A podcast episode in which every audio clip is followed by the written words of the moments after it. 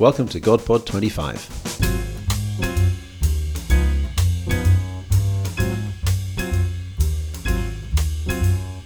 Welcome to GodPod. This is a podcast from St Paul's Theological Centre in London, based at Holy Trinity Brompton. Mike Lloyd and Jane Williams join me, Graham Tomlin, in talking about theology, life, God, and just about everything else.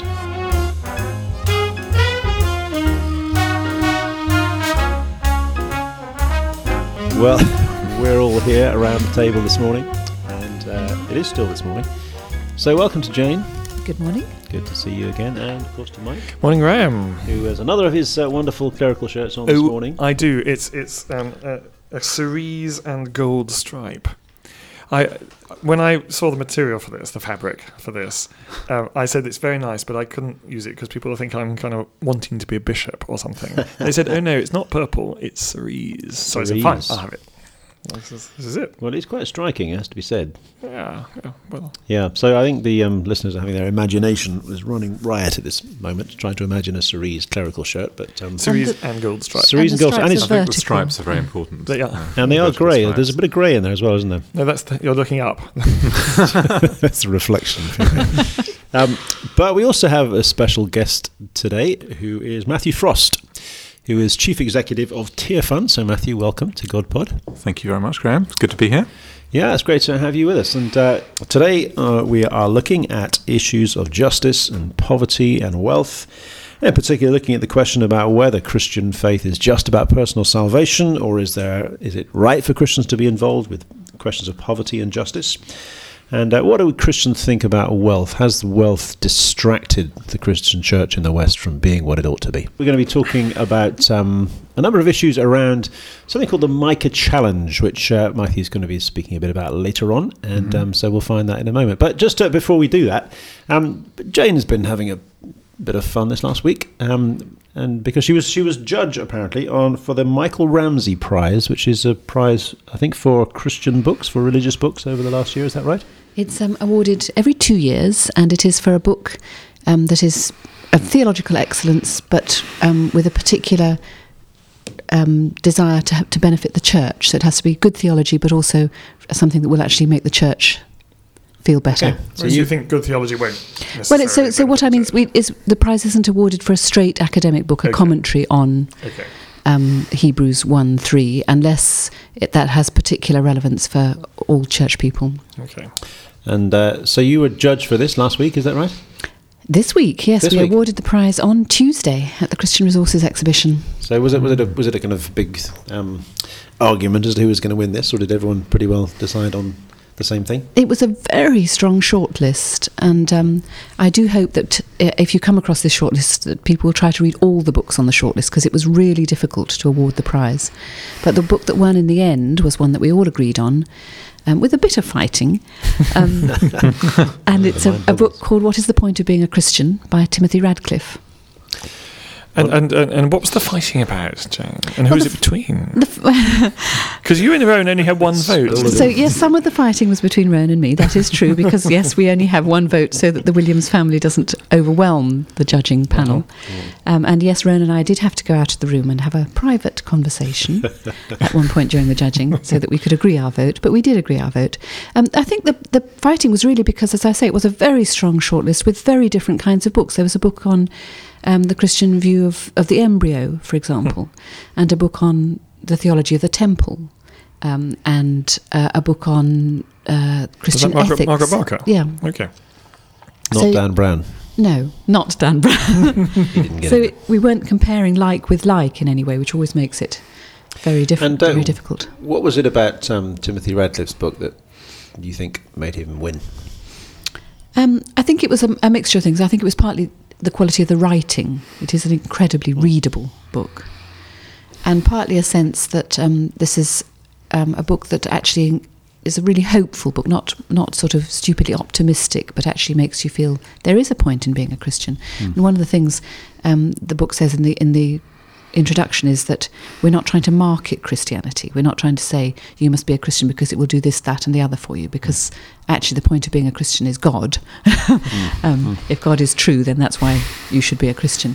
But then it looks at what consequences that has for us in the way that we live in relation to each other and the world. That's what struck me about it. I think when I read it was it's, it was very good at. Um, and sometimes you can read Christian books and it can make you feel like the Christian world is a sort of separate parallel universe to, to, to the rest of of life, and and um, it's kind of hard to make the connections between the two. But it was a book that did those connections very well, I thought, and, Mm. and constantly making you think in new ways about the way we operate as a society, the way we operate sort of politically and socially, but also on a personal level as well, the way in which Christian life is lived in in in, in real life situations. And so um, it was actually surprisingly good at that, you know, compared to a lot of Christian books I've read. So um, Brilliant, I think. Yes, yeah. I mean, one of the, the sort of little insights, for example, which I found profoundly helpful, was that Christianity starts at a point where we actually have no story to tell about the future anymore at all the cross of Christ. Mm. When all the stories that people were telling about their possible futures collapsed We had hoped. we had hoped and it didn't happen. Mm.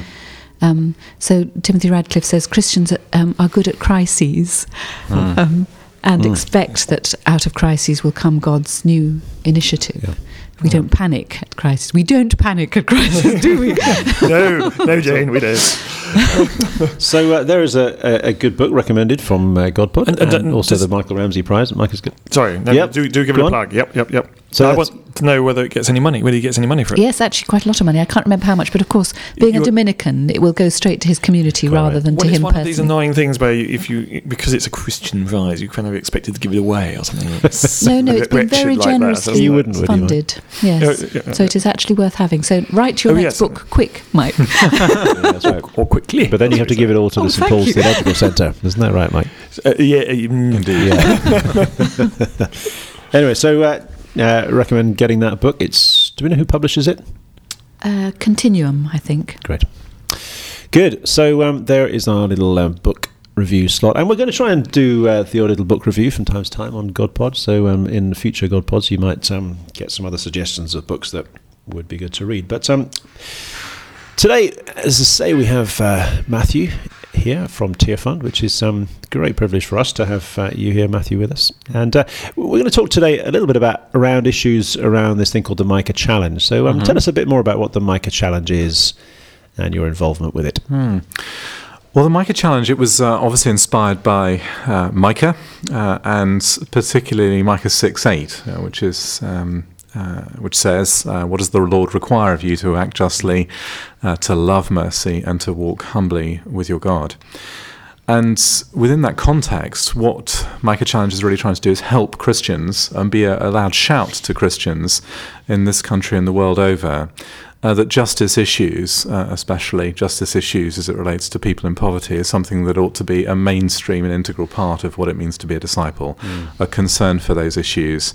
Uh, and I guess to challenge us all uh, to how can we more actively, as part of being a disciple of Christ, uh, do things that are um, tackling justice um, issues head on, that are uh, working uh, to alleviate the lot of people in absolute poverty.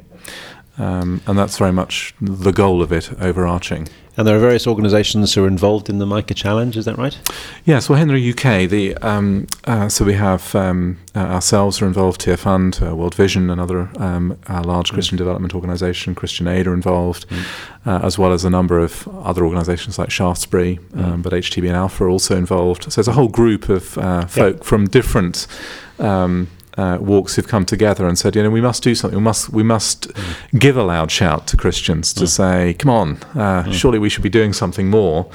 Um, but particularly, the thing we want to get people to do is to is to campaign. Uh, and of course, one of the great things of this country is that uh, the UK has done. It has a tradition of churches and Christians standing up and campaigning, and in many ways, it's kind of led the world on this. Others kind of look to us. Um, but the reality is, there could still be so much more could be done, uh, and that's very much what we hope to do: is to encourage others and more people to campaign on issues of justice. But the the one other thing to note is, it's not just in the UK.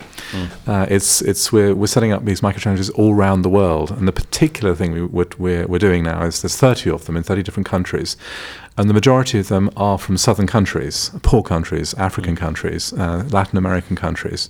And the idea really is to bring this collective voice of Christians and churches, local churches around the world together uh, to speak out with one voice on issues of poverty and justice. Mike. Because well, it's just um, you say that you know we have a good tradition of, of campaigning, and uh, you know, in terms of history, we do Mm. with Wilberforce and all of yes. that. Um, we're not so good at it today. I was listening to um, Anne Widdecombe speak the other day, and she was saying, you know, why is it that uh, hunting can bring quarter of a million people onto the streets of London to protest, and a whole mass of other issues, you can't get the church to muster them all in a few hundred.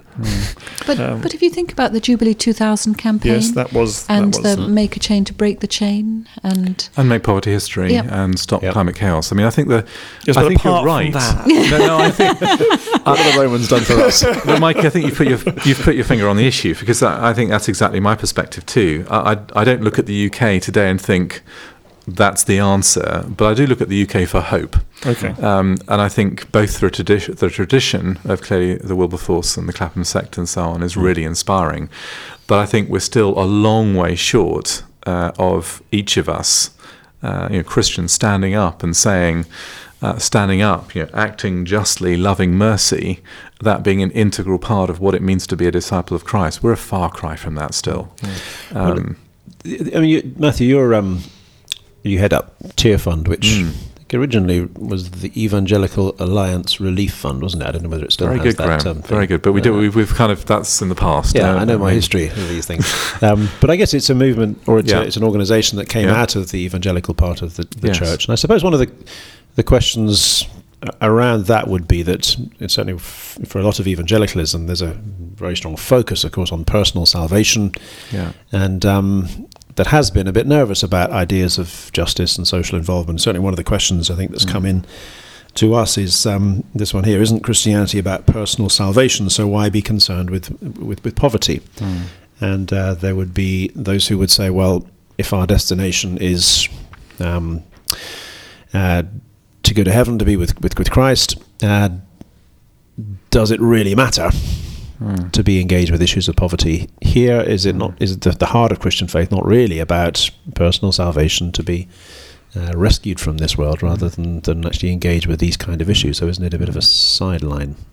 Well, that, I think it's it's very interesting that question was raised because I think that's the thing I've been wrestling with, and I think I've gone on a huge journey in the last few years on this issue. Uh, when I first came to London a number of years ago, that was really my understanding of what it meant to be a Christian. It was all about justification by faith, uh, full stop. Uh, and so it was about personal salvation uh, and nothing more really than that. But the, the last few years, um, firstly before with Medair, but now with Tearfund, the thing that's really um, struck me um, is is going back to uh, what does Christ actually command of me, uh, and what I've really. I think the thing I've been really struck by is that in you know, Matthew 28, what we're called is to make disciples. Um, and that kind of then begs the question well, what is a disciple? And are you a disciple? It's jolly difficult to make disciples if you're not a disciple. Uh, and so, what is a disciple? So then I find the great that, that great commission kind of throwing me back on the great commandments, uh, the great commandment of love God, love neighbour. Uh, and the more I've reflected and meditated on that, and particularly in um, in in the Luke rendition of that, where we have the Pharisee uh, asking the question, "Who is my neighbour?" and then the good, the whole parable of the Good Samaritan following, really wrestling with that issue. Well, you know, what I'm called to do is yes, love God, um, but also I'm called to love my neighbour. Uh, and actually, that is uh, very much in the context of uh, what the gospel is, which is the good news of the kingdom, the reign of Christ now in my life. And so there was a really strong message suddenly emerging about the here and now in my life today hmm. before I hopefully, uh, well, God willing, will hmm. make it to heaven. So it's all about the here and now, the kingdom as hmm. well, and my role in it. And of course, that's what the whole Sermon on the Mount seems to me. It's all about. It's a Sermon on the Mount that is ch- challenging me about how do I, what is it, what does discipleship look like? Um, and so suddenly there seems to, be, seems to be a huge relevance to the here and now as well. Yeah. I think the um, you talk about the kingdom, and of course that was the the main bulk of Jesus' Yeah. teaching was about the kingdom, kingdom. the preaching the kingdom. Um, and a very helpful thing of Hans Kung's is that the, the, the, cre- the kingdom is creation healed. Yes. So it's it's to say personal salvation. Of course, that's part of it, but but it's much bigger project than that. It is the putting right of the whole Of universe creation. that God has made, the whole cosmos.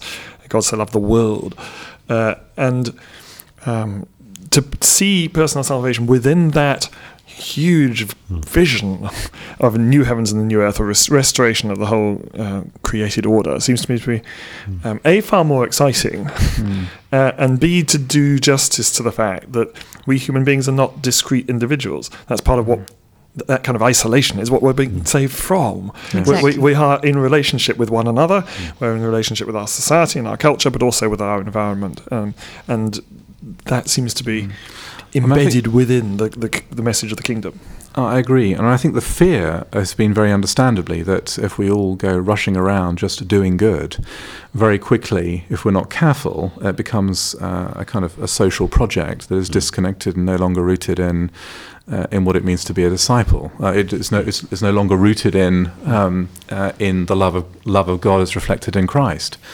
Uh, but that's the but that's so sad in a way because I mean I've just come back from Delhi um, uh, where I've just seen the most amazing things going on, um, and you know, Tiffin, the, the one thing we're really passionate about is seeing local churches being the answer to physical and economic poverty, rather than just a bunch of you know a great development agency over there. And so what you saw, what I saw in the slum was amazing. Um, this was a group of people um, where, where there was just this little seed planted, which was a bunch of Christians who just said, right, we're just going to provide a little bit of a primary education care for the most vulnerable in the slum community. And that then brought in uh, some uh, some children, but also their mothers. And the mothers were just kind of inspired and struck by this love. They came from a Hindu background. Uh, but then the group, uh, the, the Christians said, well, look, come on, uh, let's get you organized in a self help group. So they got organized in a self help group. And then they started advocating for all sorts of things within the community. And in that journey, they became Christians. And then they, th- then the, the way they were then living out their faith was in practical, loving service to others around them. The more they did that, um, the more that that practical action, those those wonderful acts of service in the community of all sorts, were really demonstrating and giving authenticity to the spoken word that they were sharing with these people. There was a real integrity of bringing together uh, of of if you like word and deed in a real integral whole. And so you have this wonderful, and now there's a local church there, and it is growing and growing and becoming, and it is known as the place to go, whatever you need in the community, where it is of an issue of, uh, whether it's an issue of, of desperate poverty, whether it is issue uh, of health, whether it is issue of not getting access to education, they come to the church now. Uh, and, it, And it does- It's this wonderful virtuous circle. And that kind of thing, that's right. It does make the word itself more credible in a way, because I think if, if, if there is a, um, you know, the, I suppose the, the word or the invitation of the gospel without any um, kind of flesh around it, or, Yeah. you know, kind of disembodied word that doesn't have Mm. any, doesn't point to any kind of real change within the lives of people. That it's it, there's something slightly lacking in that, I think. Well, I think, uh, and that's the thing. I've been, you know, before I started working at Tearfund, I had a, quite a mainstream secular career as well. So working for banks and strategy consulting firms and so on. And the thing that really bothered me there, that somehow I, kept, I there's this thing in my mind thinking, why is my life no different from anybody else's? Um, I, you know, shouldn't my life be somehow provoking some people to ask some questions of my life? And there's also, you know, even just walking to work, somehow my eyes were blinkered to all of the reality mm. uh, of mm. the lives of many people in poverty around me. And there was this, and I think that's the thing, the last two years at Tearfund have just really blown apart the reality that in many ways my witness to Christ as Lord in every part of my mm. life was incredibly fragmented and isolated to kind of Sunday, maybe, a little bit my family, not the workplace. And what, what is it? Why have I struggled so hard to do that? It, it raises some other questions that, that have come up from um, people who've emailed in to us. Um, particularly, I think about the issue of wealth and, and how that operates within the church and how that affects our, our wider witness. So, some of the questions we've had are things like um, Does the Western church take Jesus' radical teaching on wealth seriously? Um, Or here's another one. How, how, how has the church managed to sideline the immensely challenging and frequent words that Jesus says about the dangers of riches and that we cannot serve both God and money? So, um, what's, what's your reflection on that? I mean, coming from a, a background of working in banks and organizations where there's a lot of money flying around, um, now working in an organization where you're dealing directly with issues of poverty within the wider world and, and particularly connected to this issue of discipleship. And what are your, Yeah. what are your thoughts on that one, Matthew? Well, Graham, I think it's. Uh, uh, I mean, I don't claim to have the answers here, but certainly on my own, on my own journey, what my reflections have been the following. Um, I think the first thing I've been struck by is that um, I have. I've actually challenged myself. Actually, do I really believe um, uh, that Christ is who he says he was? Do I really believe um, uh, in his loving purposes, unloving character, unloving nature?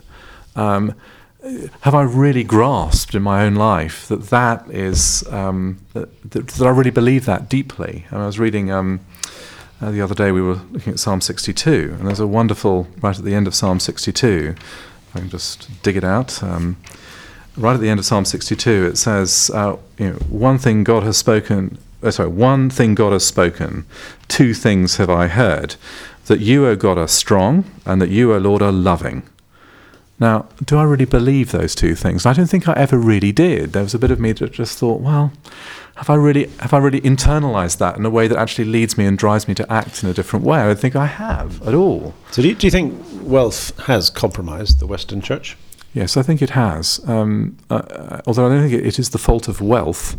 I think it is the fault that um, you know, if I try to diagnose in my own life, it's because I was a weak Christian, maybe uh, and I was not discipled well. So I'd never really wrestled with the question of what does it mean to be a disciple, a whole life, 24 hours a day, seven days a week, disciple of Christ. I isolated my first to Sunday, and I became blinkered and narrowed and couldn't see people in poverty around me at all anymore. And I think somehow, um, uh, and also, where do I where do I place my hope? If I think if I'm brutally honest, three four years ago, really everything. You know, where, where is my confidence? Where is my security? It was in money.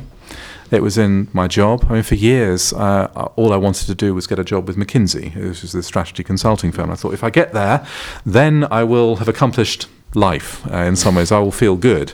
Um, and so for many years, that's I was just kind of trying to get work out my way the corporate ladder because somehow that provided me a sense of maybe even pride and a sense of accomplishment, and that in the light of others around me, I would have, have made something of my life. Um, but there's also the pursuit of money uh, without the the, the, the, the, strength of discipleship, unfettered pursuit of money, all I end up doing is just endlessly pursuing money and wealth because in the future I'm going to have this safe life and I'll be able to live on the golf course and, and so on. you can and be a disciple once you've got everything secure. Absolutely, one day. But that's so it's such a it's such a lie because um, as I discovered at McKinsey once I got there, this was not the end, and actually I didn't even like it after five or six years.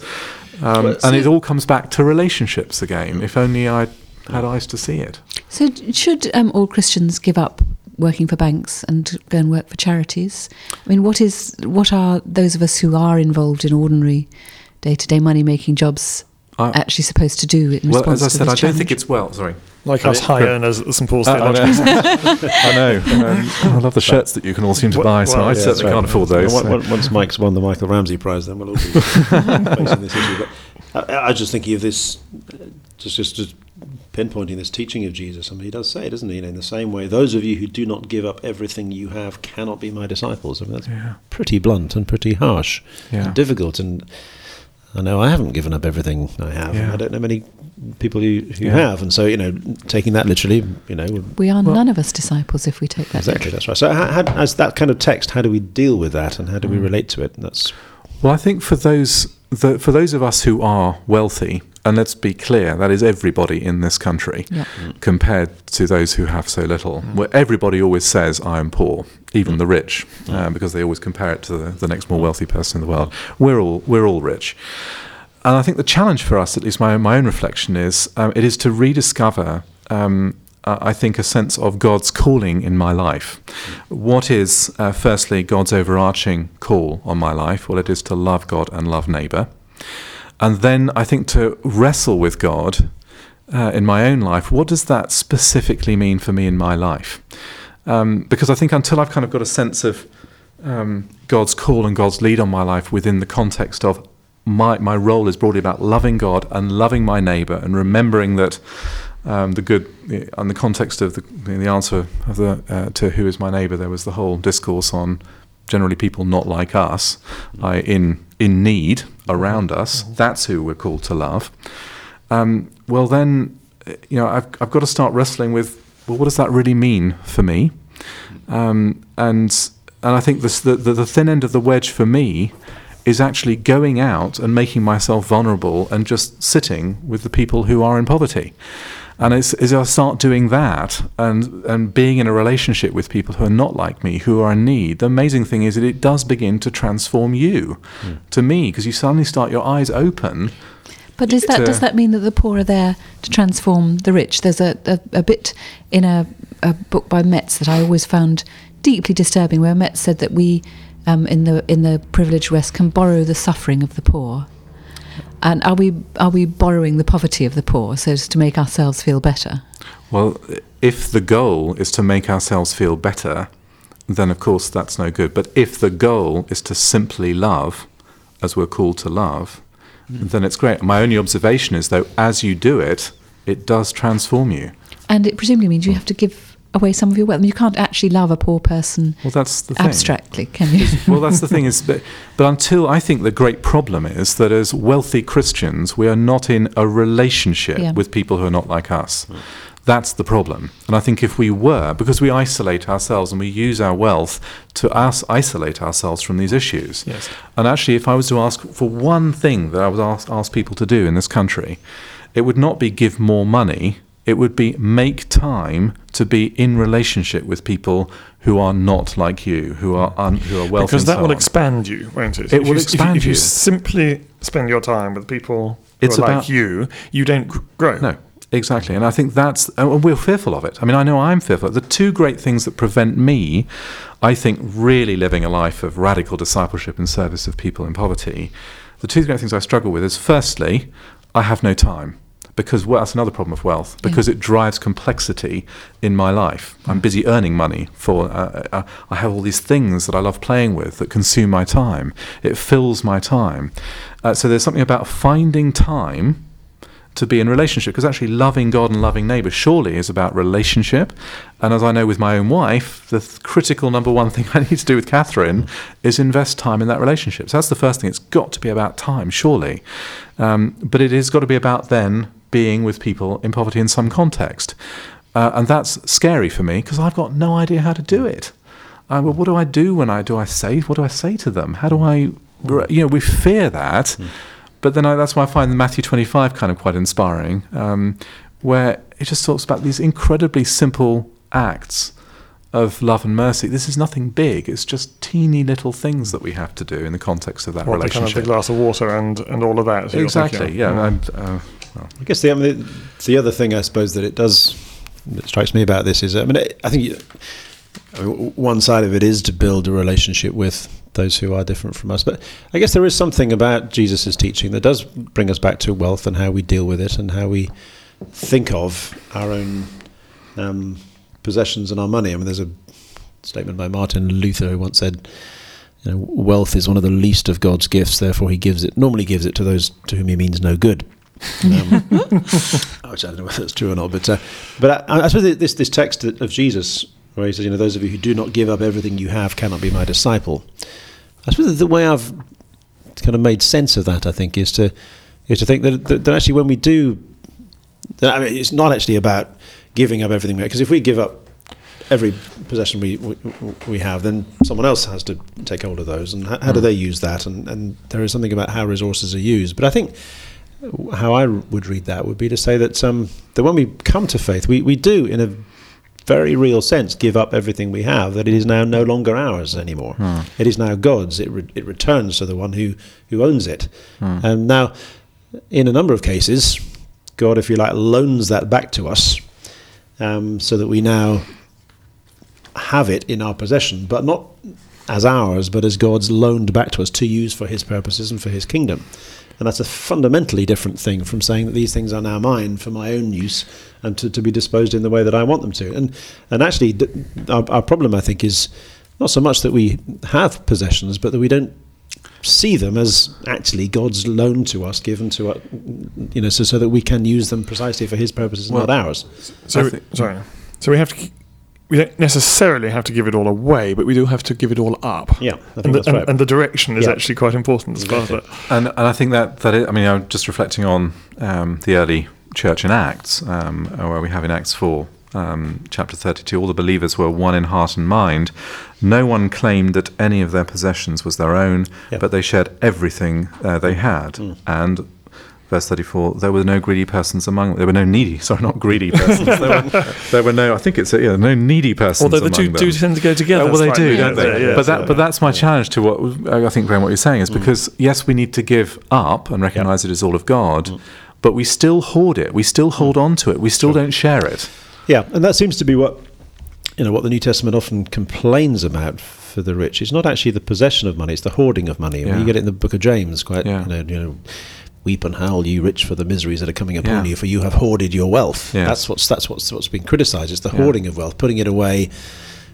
Just for my own Yeah. use, and or, or, or where it was not used in any way at all, rather than actually putting it to use for the sake of the wider community, the poor, and everything. I think that's right. The I think the challenge, though, though, for a rich Christian to be just told by um, you know, Graham or Matthew or uh, or any one of us, Yeah. uh, you know, you've got to give up your money. Uh, I always find that, that yes, that's right. Of course, it's right. But there's so much of that is kind of said in the pejorative. You've kind of must do this. come right. on, yeah, you, you don't you feel guilty about how all these people and so on.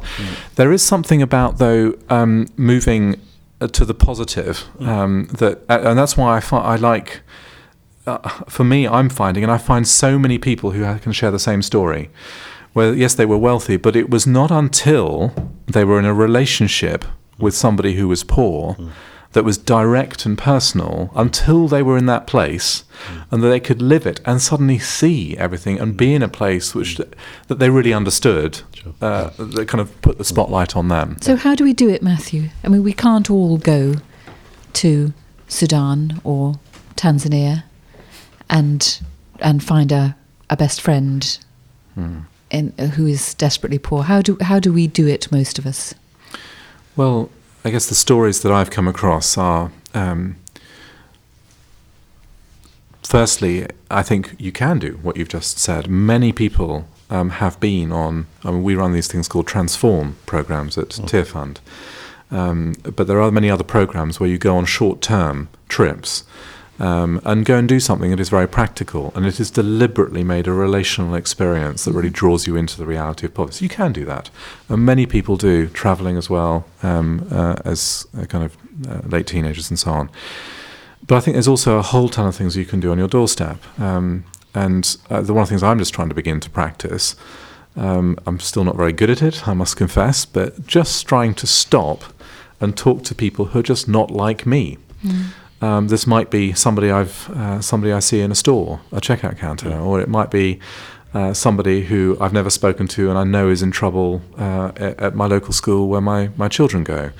Uh, or it might be that one person who's a little bit difficult and awkward at church on Sunday. It is there's something about trying to break down my desire to only to relate to people like me, and it, it's a discipline that I'm slowly cultivating.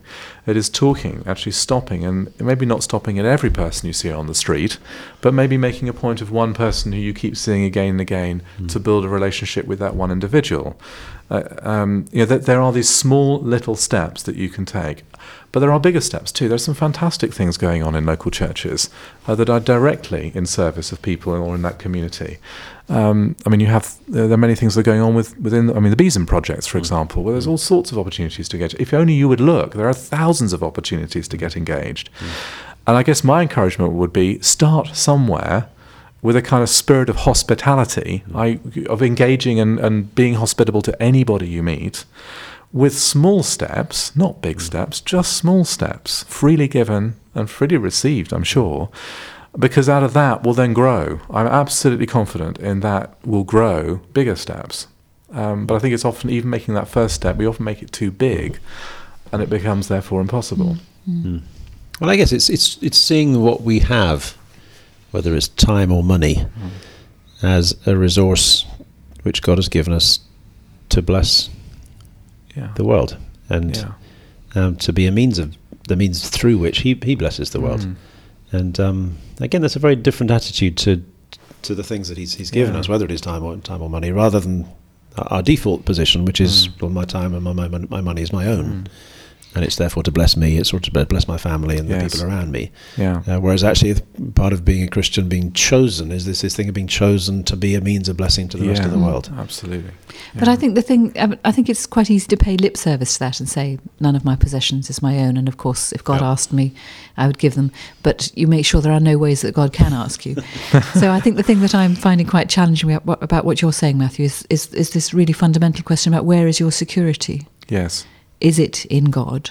Yeah. Or is it actually in how much you've got in the bank? Yes, I think that's the thing I've struggled most with. I mean, Yeah. I, I've um, I had a very you know well-paid uh, job until I turned up at Tearfund, um, and but I'm paid completely adequately at Tearfund, mm. and I'm beginning to realise half the things I thought I needed, or thought that I was saving towards, mm. a complete it's a mm. complete mirage. And what I'm finding um, at Tearfund is I'm being drawn into much more relational living. Wherever I turn, I'm being drawn into relationships much more intensively, and I have more time. Come back to this time thing is so important. I mean, we, you know, is how can we carve out more time to be in relationship? I mean, I have children, four children, and they are very Mm. demanding, under the age of eight, all of them, um, and that takes up a lot of time. Tearfund's a complicated organisation to run in many respects, but but even there, I'm trying to just carve out space uh, to be with people in poverty. When I was in, um, uh, I was one of the most challenging questions I've had was the the following. Um, in my year and a half at Tearfund, I was asked by one of our partners um, uh, who works in um, the slums of uh, Bangladesh, and he said, "Matthew, you say you work with people in poverty." That was his question to me. Uh, he was deliberately being provocative. You say you work with people in poverty, because of course I, I lead Tearfund. And he said, okay, yeah, I think so. And he said, well, what's their names? And that really got me thinking. Mm. Because I thought, well, actually, I didn't know any of their names. Mm. I'm not in relationship with any of these, a relationship of love with mm. any of these people. I mean, of course, I'm working towards and That's a good thing, but that's challenged me in my own life. How do I now make more space, just in my own kind of sphere of influence and relationship, to be with people who are in need? Uh, and I, yeah, And that is a very um, it's something that does. It's kind of like God in a way, isn't it? Because it's that's what incarnation is about. It's God not exactly. just spending time with the people who are like Yeah, Him, the rest of the. Trinity. yes, It's actually about Him transcending Exactly. that barrier and coming to people who are in need, you and me, yeah, and uh, and therefore in doing that we we do imitate yeah, God in some way. Uh, yeah. And so you're expanding the concept of what personal means in the question about personal salvation. Mm, Yeah, A Yeah. person isn't somebody sitting on their own. Mm. yeah. A person is somebody in relation if we're meant Sure. to be trying to image. Well, and I there's guess a- your point you're making is that this means leads to transformation not just of the society and, and the community Yeah. around, but actually of ourselves Yeah. too. Absolutely, that yeah, that's what exactly that was the point I was trying to make. The um, so if, if people want to find out more about the Micah Challenge, how do they do that? Is there a website or a, Yes, there is um, uh, a, a website. It's www. dot- I'm probably going to get this right. micahchallenge.org.uk, I think. But certainly, if you Google Micah Challenge UK, you will find the website. wonderful? And Micah, for those who don't know, is spelled M I C A H. Brilliant. Um, Matthew, it's been fantastic to have you with us today. Thank you so much for coming in. It's been great to be here. Thank you. Good, and uh, thank you to Jane too. It's a very challenging one. I really enjoyed it. Thank you, Matthew. Very good. Thank you to Mike too. Mike has disappeared actually. He's just vanished from his chair because he had to slip away halfway through. He's gone to 'cause he- spend time with the poor.